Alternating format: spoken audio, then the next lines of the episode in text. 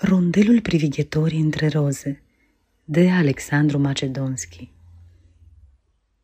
A nopții sublimă măiastră e ascunsă între roze și cântă. Grădina ce-mi stă sub fereastră în raze de argint se înveșmântă.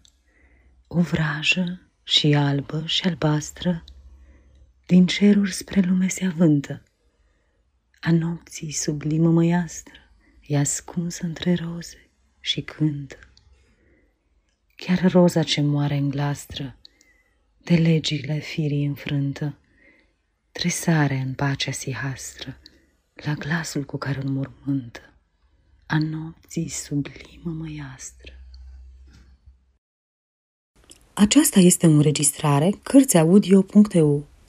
Această înregistrare este citită cu respectarea legislației în vigoare pentru Cărțiaudio.eu. Copierea, repostarea, multiplicarea, vânzarea, închirierea și sau difuzarea publică a acestei înregistrări, fără acordul scris al Cărțiaudio.eu, constituie infracțiune și se pedepsește conform legilor în vigoare. Pentru noutăți, vă invit să vizitați site-ul www.cărțiaudio.eu și să ne susțineți cu un like, subscribe și follow pe canalul de YouTube Cărți Audio. Vă rugăm să-i susțineți prin donații pe naratorii voluntari ai acestui canal și site. Vă mulțumim și vă dorim audiție plăcută în continuare.